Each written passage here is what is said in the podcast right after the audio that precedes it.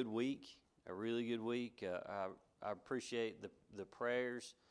Uh, and again, we, I've been praying personally for over a year uh, for revival. Um, and I knew who the Lord wanted, uh, but we were just firming up the timing. And, you know, the timing is always in God's time, it's always His will. And, and I'm pretty sure you guys can back me up on this that uh, it was His perfect timing this go around. Uh, I appreciate Brother Daniel.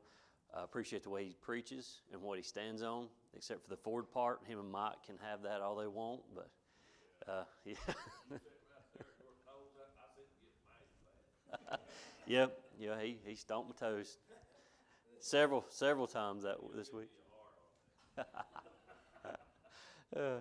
but he uh, he is going to be at uh, Evergreen with Tony Potter this week in, in revival. So starting tonight, hopefully I'll get to slip out there and see him um, one night. But I just uh, pray for him as he goes through it again. It's, it's tiring. I don't know if y'all, well, none of y'all have probably experienced it before, but when you have to do revivals back to back, uh, plus pastor and being by vocation have to work too, it's extremely tiring.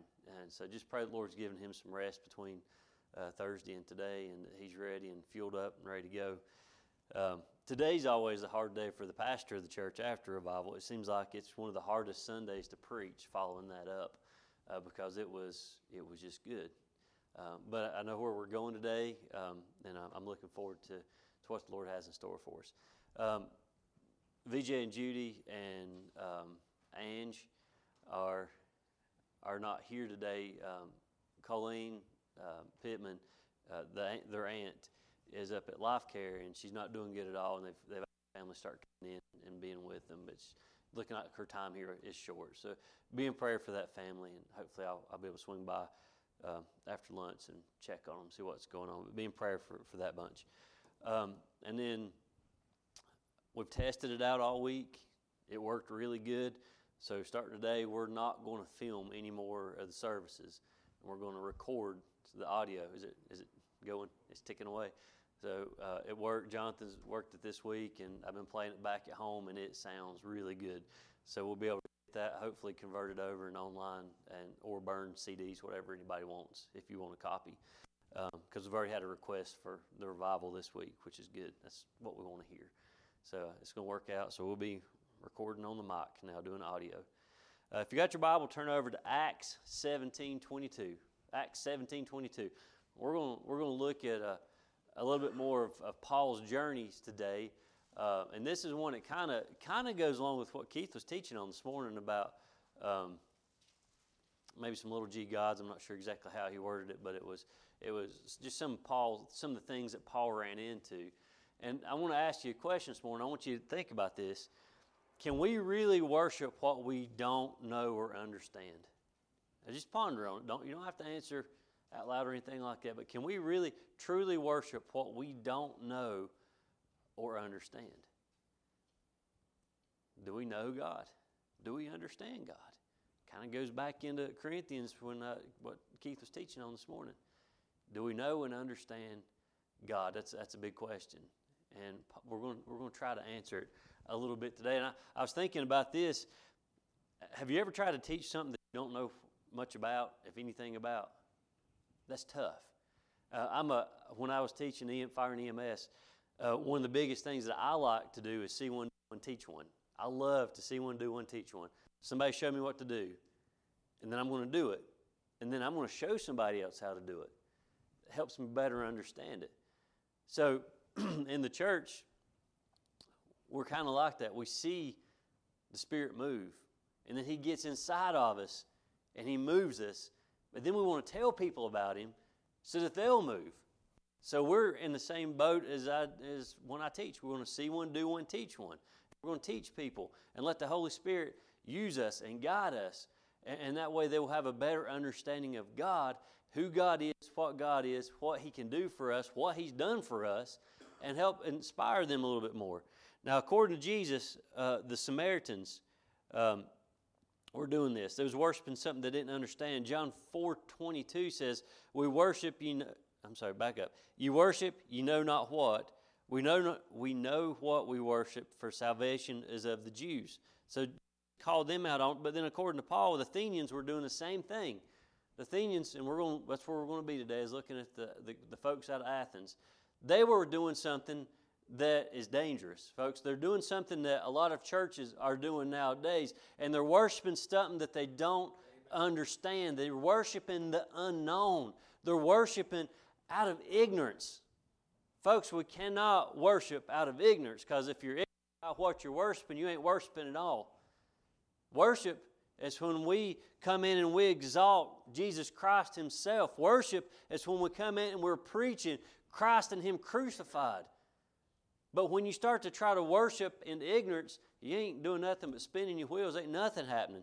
And these folks were trying to worship without understanding.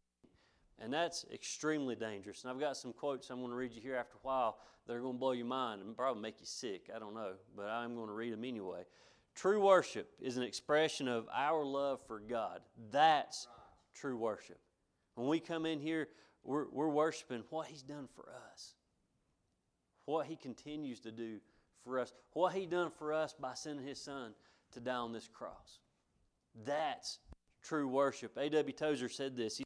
And you can, I like this. He said, Worship is to feel in your heart and express in some appropriate manner a humbling but delightful sense of admiring and awe and astonishment and wonder and overpowering love in the presence of the most ancient mystery, the majesty which philosophers call the first cause, but which we call our Father who is in heaven. I love that. Stand with me. We're going to read Acts 17 22 through 31. Acts 17 22 through 31. It says, Then Paul stood in the midst of Mars Hill and said, Ye men of Athens, I perceive that in all things we are too superstitious. For as I passed by and beheld your devotions, I found an altar with the inscription to the unknown God. Whom therefore ye ignorantly worship, him declare I unto you, God that made the world and all things therein, seeing that he is Lord of heaven and earth, dwelleth not in temples made with hands. Neither is worship uh, with men's hands as though he needed anything, seeing he giveth to all life and breath and all things, and hath made of one blood all nations of men for to dwell on all the face of the earth, and hath determined the times before appointed and the bonds of their habitation, that they should seek the Lord, if haply they might feel after him and find him, although he be not far from every one of us. For in him we live and move and have our being, as certain also of our own poets have said, for we are also his offspring. For as much then as we are the offspring of God, we ought not to think that the Godhead is like unto gold or silver or stone, graven by art and man's device. And the times of the ignorance God winked at, but now commandeth all men everywhere to repent. That's a big one right there. Repent.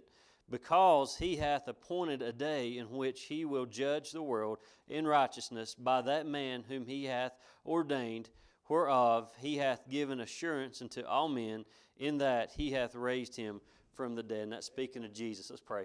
Father, this morning, again, we want to thank you for the sweet spirit that we've had this week, Lord. I pray that it continues to extend through the Sunday service, Lord. I pray that it's it's worked in our lives, Lord, as we've had a time of revival, as we've been revived, we've been refreshed this week, Father. I pray that it's moved us and touched us, Lord. And, uh, Lord, I pray that each one of us has had a good week. Lord, I pray that it's opened our eyes to to where we may have been failing you, Lord, and we just didn't know it. But Lord, I pray that we've got our act together now, Lord God, and that we are worshiping you holy.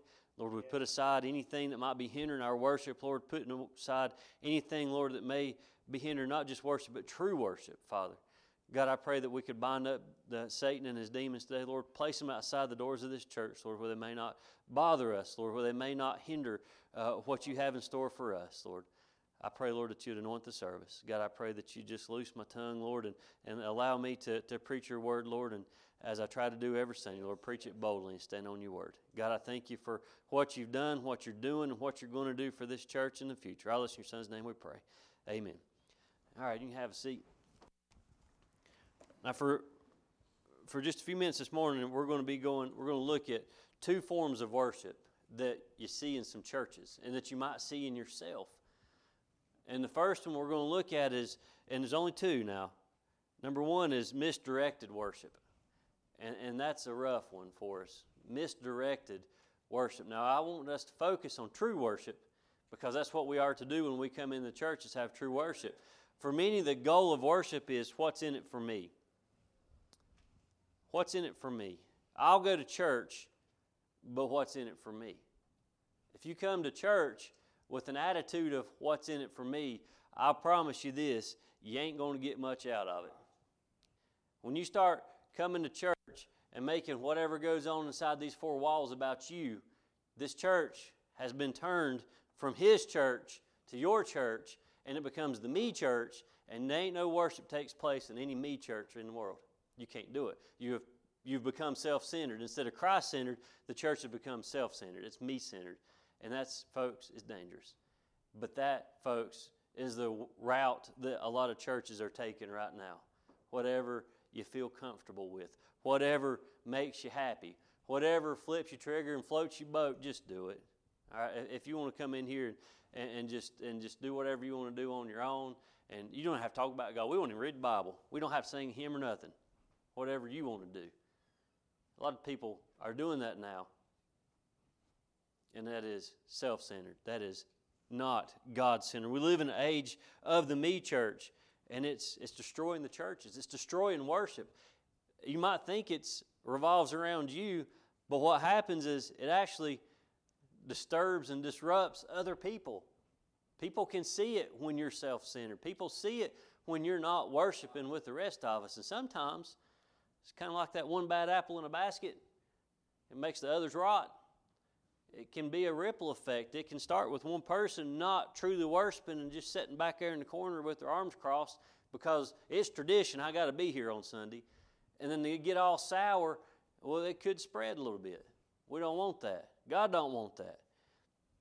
The gods that the people of Athens made were, were they were modeled and molded after themselves. And I encourage you, at some point, read Acts chapter 17, the whole thing. It's not that long, it's, it's 34, uh, 34 verses long. But go back this evening and, and make that, it, it'll connect with you.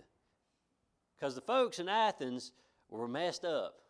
They were messed up pretty bad. And, and here Paul is doing what Paul does best, and he's preaching Christ and Him crucified. He's preaching boldly, and he's making the Athenians pretty mad. But that's okay because he's getting the word out. Whenever man rejected the true God back here in, in, Athens, when he rejected the true God and went off on his own, he began to make images and idols that reflected himself. Not God, not the big G God that we're worshiping. When true worship occurs and God is worshiped in, in spirit and truth like it's supposed to, then man is remade in the image, remade in the image of God when we steer away from the image of God, when we steer away from true worship, we we start to, we do start to worship things that are not the true God. And I say this a lot: we can make anything a God. We anything that we put before God is a God. It can be it can be anything, folks. It's hunting season, and it's extremely easy for a hunter to put hunting before God, especially when they said that you can start hunting on Sundays. It's easy to put road trips or sports. I mean, here we are in, fall sports season. Baseball's over with, but football starts up. It's easy to put things before God because it's just church. That's the way we look at it. It's just church. It's okay to miss, you know, all these Sundays uh, I'll just pray a little harder next week, or I'll give a little extra in the an offering plate when I get back to church. It's so easy to make anything a God, and that's what these people in Athens were doing. Well, I don't like that God. I'll make another one. And I tell you what, let me just set this mirror up in the corner. I'm I'm gonna make him look a lot like me, and maybe just a little bit more hair. Maybe just Rita got a kick out of it. Maybe, maybe, maybe. Uh, We'll chisel his chin out, give him good firm jaws. And, Yeah, that looks a lot like me now. Yeah, that's what we do. That's what they did. And we tend to do the same thing. We might not make gods that look like us, but we tend to put things before God when we feel like our God has deserted us, when we feel like our God has let us down, when our God didn't heal that certain person in our family that was sick, we blame Him for taking them out. Well, you know what? It may have been a blessing. They were suffering. God's got a reason why He does what He does. I don't know, I don't understand it, and I'm okay with that. But it's His perfect will. That's what matters as long as it's in His will. But if we are upset with the God that we serve, we tend to just make another one. And that's what these Athenians were doing. They were making their own. That's part of the reason that true worship feels threatening sometimes. It brings a change in us. And it's supposed to bring a change. Folks, I want to tell you right now, I felt a change in myself last week. I honestly felt a change in myself last week whenever Brother Daniel had me stand right over here on this side. And he had Brother Charles over there on that side. And he was talking about being in the middle. What's in between? The devil and Jesus. It don't matter where you're at between the two, you're still in between the two. Folks, that changed me. That opened my eyes to a lot of things. I slept the best that night I've slept in a long time. But that's what's supposed to happen. We're supposed to be changed. When we're saved, we become a new creature. There's a change going on inside of us. We know that. But, folks, change happens through church services as well. Things are being preached and sung and done. I got moved in the singing, it was that good. I got moved in the preaching, it was that good. I want that change. But a lot of people fear that change. They don't want to have that change, so they're going to stay away from God. They're going to stay away from church and they're going to go do what they want to do. It's supposed to change us to the core. Each, each person here probably experienced something, some type of feeling before like that. You get up one Sunday morning and, and you, you're going, you say, ah, I, you know what, I've had a rough week this week. I've sinned a lot more than I normally sin. I, I just don't want to go to church. I'm afraid of what the preacher might say. I'm afraid, you're afraid of conviction, is what it is. That, that conviction moves you a little bit, don't it? Scares you a little bit, worries you sometimes. But it's supposed to. That's what conviction is for. It's supposed to move us and keep us from doing things that, that are not of God. Think about it. The Athenians, what did they do? They erected an altar and they called it the unknown God. Over in verse 23, I'm going to read one more. For as I passed by and beheld your devotions, I found an altar with this inscription to the unknown God whom therefore ye ignorantly worship, him declare I unto you. I love that right there. Paul's blunt. I like Paul. He's blunt. He, he, he, I like him. There's not a lot of filter there, kind of like Peter. There's just no filter there. Paul tells it like it is. You're ignorant. And whatever you're doing with that little, uh, that unknown God thing, that ain't working for you because he ain't real. You're ignorant. We do the same thing sometimes. They were afraid, and they was afraid that they'd overlooked some God. Now, again, you got to go back in uh, the whole in the uh, chapter 17 and, and do a lot of research on this. There was a ton of gods. They worshipped every god that there was out there: sun god, moon god, star god. They had animal gods. They had all these gods, fertility gods, you name it. They had it. And I'm thinking the whole time I'm reading this, you can just kind of get a bundle package. If you just worship the one true God, he made all that other stuff. Why not worship one instead of all these? But they were afraid. Oh, what if what if there's a God out there that we missed? So they created this altar for the unknown God because of this. It wasn't out of love. They did not make this altar out of love. They made this altar out of fear, not reverence but out of fear. They was afraid if they missed a God that they was going to be punished. They was afraid if they missed a God somewhere that they'd be reprimanded. And they was scared, so they said, you know what, let's throw one together and it's going to cover anything that we missed.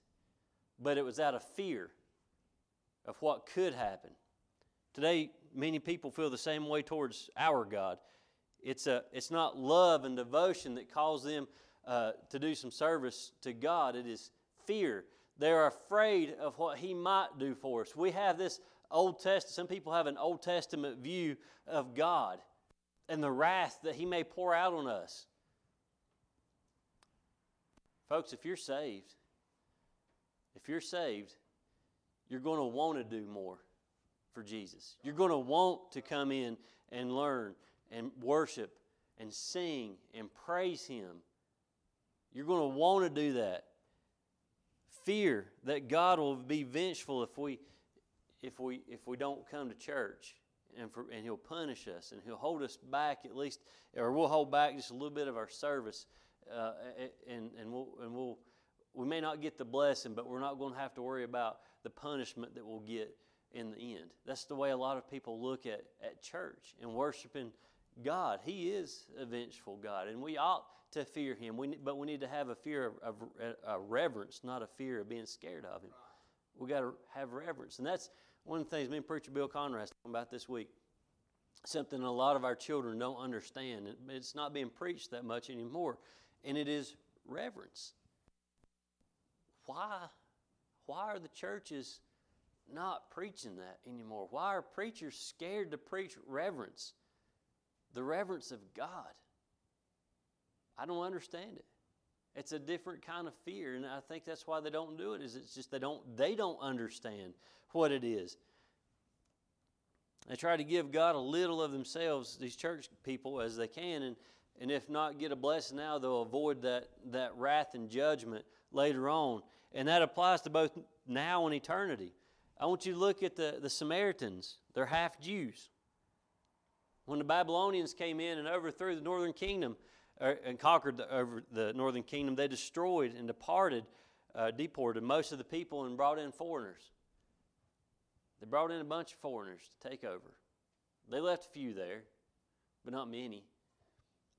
So these native Hebrews that were left around, what did they do? They started marrying into the implants that were brought in and they started combining their beliefs and their religions. Folks, that is dangerous business right there. I, have got a, um, a pamphlet at home. It's about that long, and it breaks down different religions that are out there, and it shows where some branch off of another, and you got different forms of religion that all kind of tail back, trail back over uh, to another.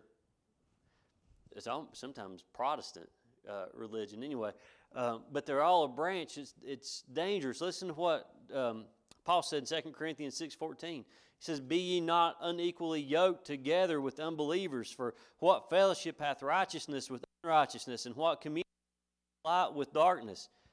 That worship of the northern kingdom there had its roots in tradition, which is okay. I like tradition. I'm, I'm traditional. But it started off good. And then it was based on truth now, the way they started worshiping. But then it got corrupt and compromised and turned to rituals and superstition. And that's some one of the things was reading there. That's what happens. You start compromising. The church starts compromising. So they start out good. A lot of churches nowadays are doing that too. They start out good. It's a church plant. All right, we're going to split from other church. We're going to do good. Oh, numbers are low. Let's throw some smoke machines in. Mm, let's get the lasers out.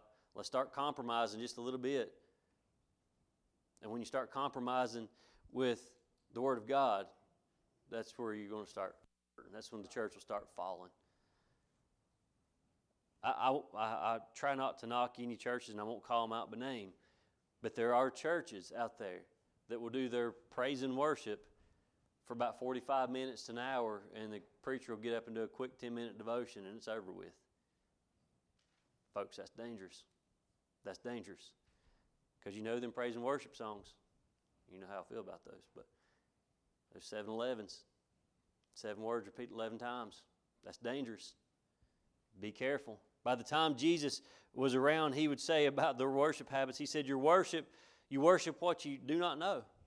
You're going through motions without any meaning behind it. You don't know what you're doing. That's what it boils down to. Jesus flat out plainly saying in Southern English, you don't know what you're doing. And Paul just flat out tells them they're ignorant. I like that. I'm going to read just this little article real quick. You'll like this. It's back in uh, World War II. Something known as the cargo cults. Have you guys ever read about that? Hunter, take note. You're going to like this. the cargo cults of the South Pacific. Allied troops swept across isolated South Pacific islands and made airstrips and refueling war. The primitive native people were suddenly invaded by modern civilization with no time to adjust and learn what it was about. When the war ended and these island bases were abandoned, these natives felt forsaken. These primitive people saw something real but uh, misinterpreted it and went into a dark ignorance. They constructed scale models of the thing seen and desired, hoping to bring the car. They started and they did not understand, but they but they desired it. The cargo cults, it still exists. They're still, and go online. I'm telling you, you got to look this thing up. It is amazing. They've seen these people come in, clear some land, make some runways, give them some supplies. These native people had never seen an airplane, much less military, before in their lives. And so they come in and they clean out these spots and they're, they're using it a landing strip and they're giving these native supplies and then they're poof, they're gone. Broke their hearts. They thought, well, what if? What if we build? What if we erect this temple? What if we erect this altar? The unknown cargo gods, maybe they'll come back. What if we worship this God? Maybe they'll come back. Maybe they'll come and bring us more stuff. That's where we're going right now.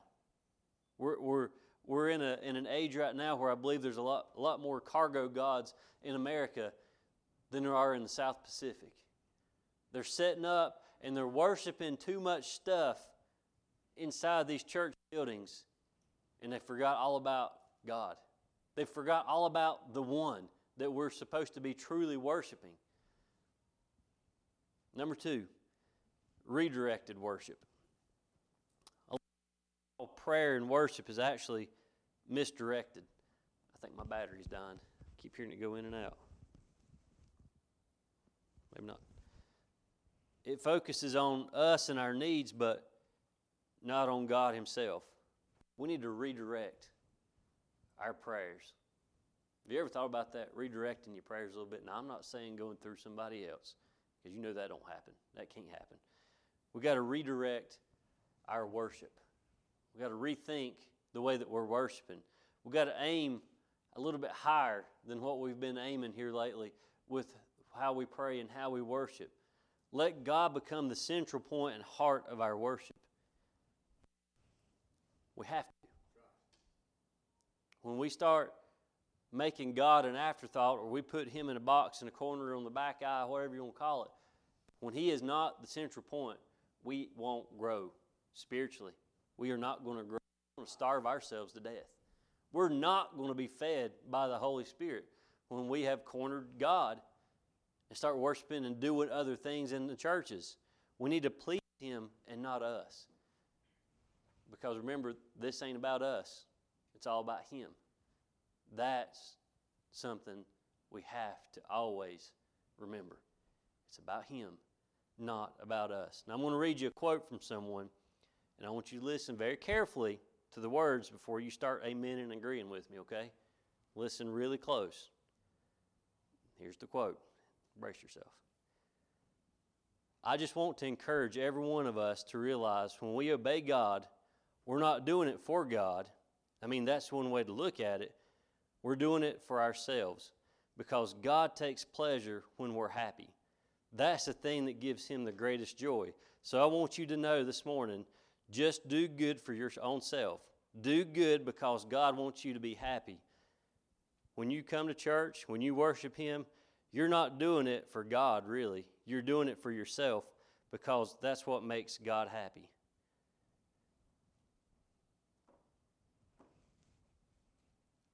Does that kind of make you mad? I've read that, I've listened to it. it the more I listen to it, the more I read, the madder I get. That's a quote from Victoria Osteen. Makes me sick. Bill Cosby, he would say, That's the stupidest thing I've ever heard. That's the dumbest thing I've ever heard. Not only is she theologically wrong, but it is useless. When you start saying things, I can't say she preached it because she can't preach. But when you start saying things like that, people are getting the wrong mindset. And when they walk into a church, they start to make it self centered. And, folks, if they've never received salvation through Jesus Christ, they'll never get it. They're wrong. That's false doctrine. That's false teaching. Look at the, the misery that we read about there in Psalms. Think about the pain and the suffering that we read in Lamentations. I want you to look at the suffering that Paul went through. God is the one that stepped up and got them through all that misery, all the bad stuff that was going on in their lives. The writers of, of Psalms, David, and all them, and Psalms and Lamentations. I'll not get on my Lakewood Church soapbox today. I'll save you all that one. But, uh, folks, be careful with what you listen to. I will say that. Church services have easy access now. They're all online. You go to YouTube, you can live stream, you can do all kinds of stuff. Folks, be careful with what you listen to because it is dangerous. And there's a lot of false doctrine being floated around out there. All right, so we're going to go on from that one. I, I promise you, I won't get on that soapbox. If you're if you're here this morning and your spouse is here, and you say to your spouse, "I love you," and they were to respond back to you and say, "Why do you love me?" How would you answer that? Why do you love me? Think about that. Why do you love me? Now, your response back better not be, I don't know, just cause. I don't know, just cause. Mayor, you have my permission to slap the fire out of him if that's what he tells you. I don't, you don't need my permission then, do you? Why do you love me? I don't know, just because. What if God asked you, Why do you love me? Why do you love me? What would your answer be? I, can't answer it for you. I know why I love him. I'm pretty sure you know why you love him. And I'd say in the top three, because we're going to have a lot of reasons why we love him. But I'd say in the top three, one of them has got to do with the cross. One of them has to do with his son. One of them has to do with that sacrifice. But I remember what the Bible says too. We love him because he first loved us.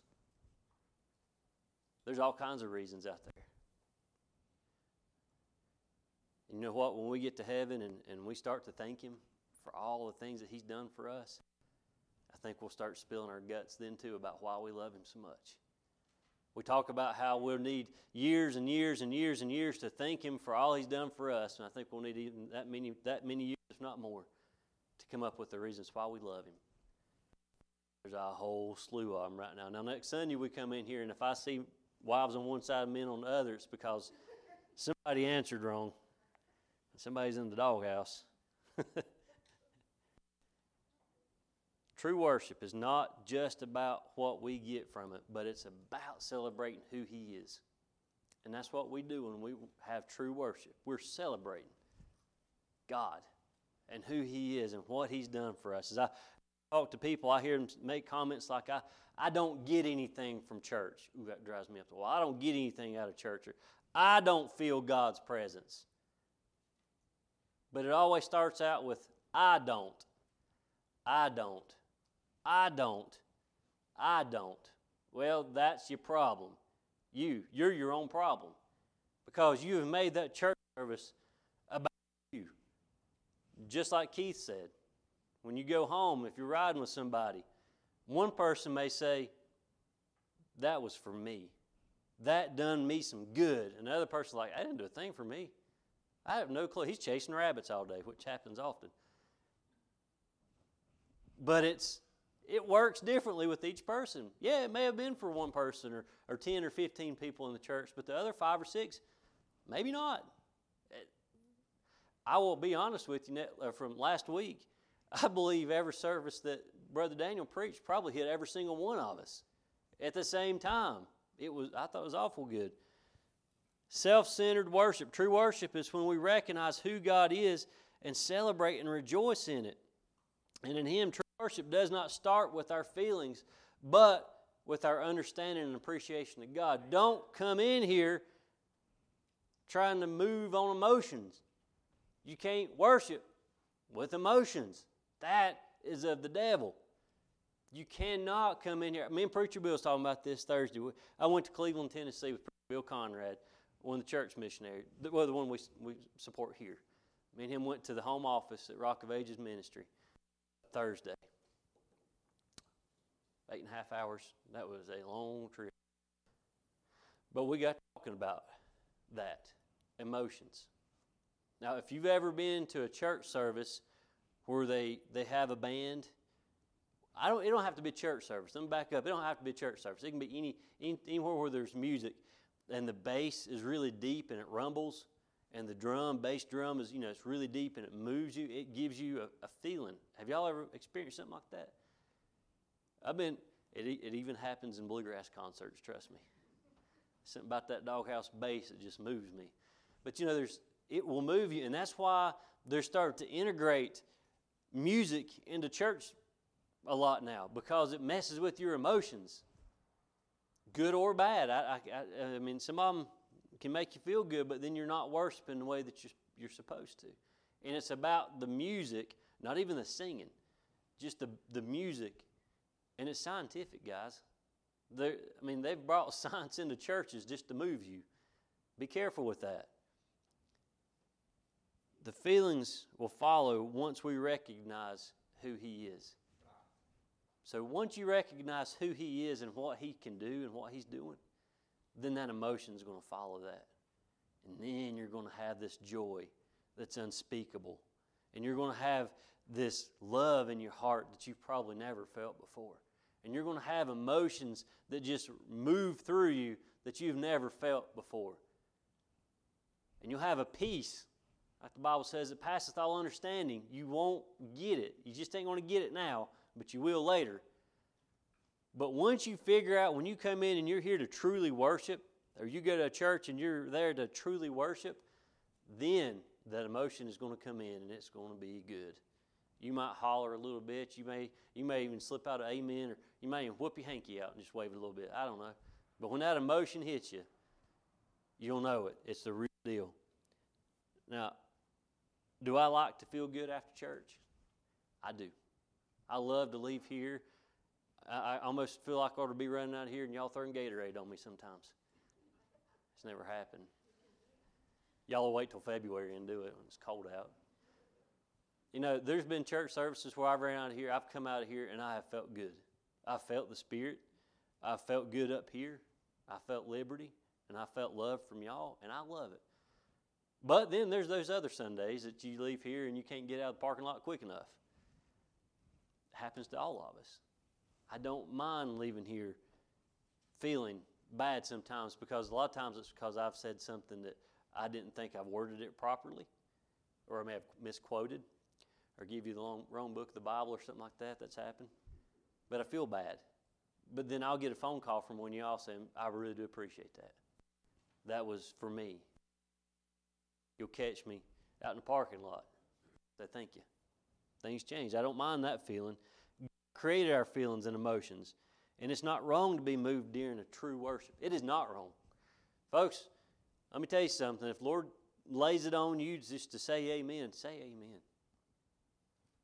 If He gives you that moment here at church just to stand up in the middle of the service and give your testimony or testify, do it.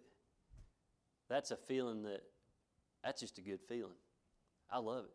When Lord moves you and He says you need to go pray, you do it. When, that, when you get that urgency about you, that urge in your heart, that burden for someone or something, and you feel it necessary just to come up and pray, you pray. That I love that emotion when he's pushing you like that. Let me move on here. Ever been around? Uh, I talked about that a while ago. When we worship, think about who He is and what He's done, and then celebrate Him.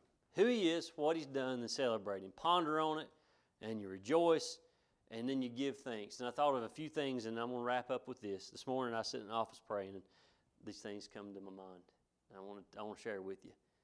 When you when you ponder what He is, who He is, what He's done, and then you rejoice in your heart. But here's some things you need to be given thanks for. There's several of them, and there's more. This is just a couple of them I could, I could come up with. Give thanks for His holiness. That's a good one. Give thanks for His love. I like that one myself. Give thanks for His wisdom.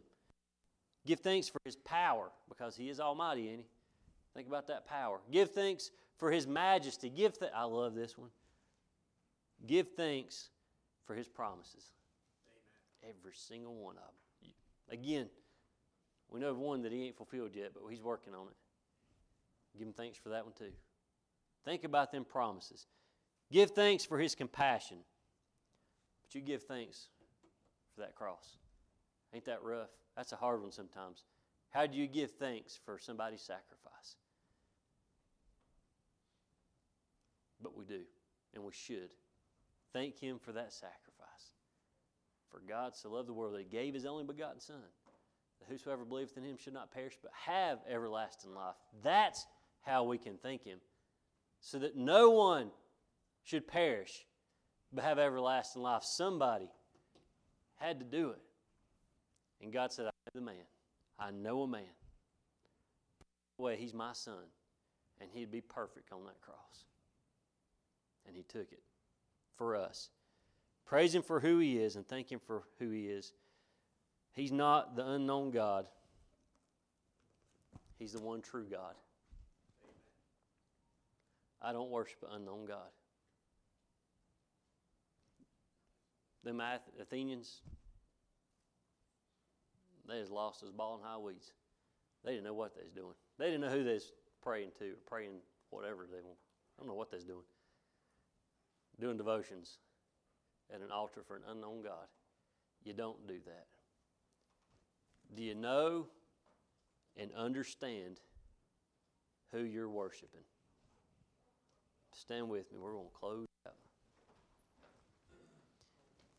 I know who He is because He passed by my way one time.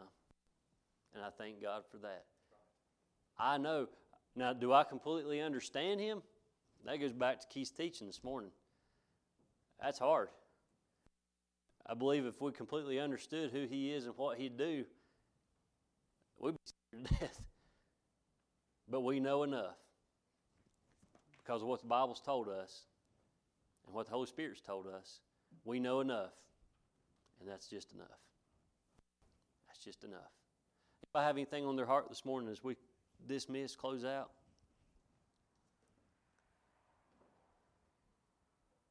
I will again, like I said Wednesday night, I, I want to thank y'all for coming this week. Um, I enjoyed it. I enjoyed fellowship with y'all and other churches, the singing.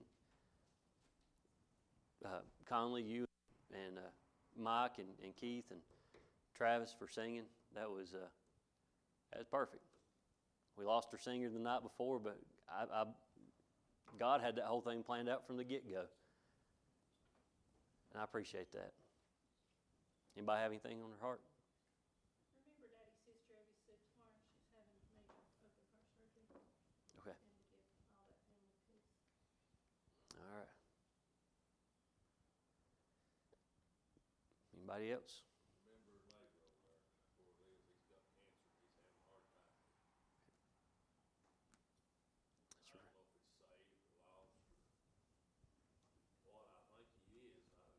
That's right. They said he didn't have that much time to live, but, you know, nobody knows what the Lord did. No. Who's gonna go first? He's pretty bad shape. No. Living in it, right? Y'all remember that? Anybody else? All right. Appreciate everybody coming out this morning and come back here Wednesday night. We're we're at the tail end of the book of Daniel. We'll see where this is going to go. All right, let's pray. Father, I just want to thank you again for this evening's service. Lord, I, I can't thank you enough uh, for all the promises. Lord, I can't thank you enough for all the love that you've poured out on us. And Lord, I'm thankful. Lord, I'm thankful that I know you. Lord, I'm thankful that I know what I'm worshiping. I know in my heart of hearts, Lord, I know that Jesus Christ is your Son. I know in my heart that your Son died on that cross, and I know in my heart that He's buried in that grave and resurrected three days later. I know that beyond a shadow of a doubt. Father, that, that makes my worship easier, knowing that I know who you are. Father, I pray today through the, the words that have been said, Lord, or sung, I, I just pray that it, it's touched someone or moved someone. Father, we're not worshiping some unknown God. Lord, I know beyond a shadow of doubt that we're in this church right now worshiping the one true God. And Lord, I thank you for the service here. I thank you for the hearts of those that are here and for the desire that they have to truly worship you. God, I pray that you go with us as we leave this place. Go with us as we travel. Go with us as we go to work. Father, give us opportunities to be a witness to someone that may be lost. Lord, we want to lift up uh, Ken's sister, Lord, as, as she goes in for surgery and, and for Mike's neighbor. Uh, Lord, I pray that you would just touch there in, in a way, uh, Lord, that would give both families just a peace. Lord, I pray that you'd be with, again, with um, uh, Judy's family as well this morning as uh, uh, they prepare for the loss of an aunt, a dear loved aunt. And I, I just ask, Lord, again, that you, you grant peace there as well. Father, we love you and we thank you for all that you're doing, what you've done. Lord, I'm looking forward to what you have in store for us. All in your son's name we pray. Amen. Amen. All right, we'll see you all Wednesday.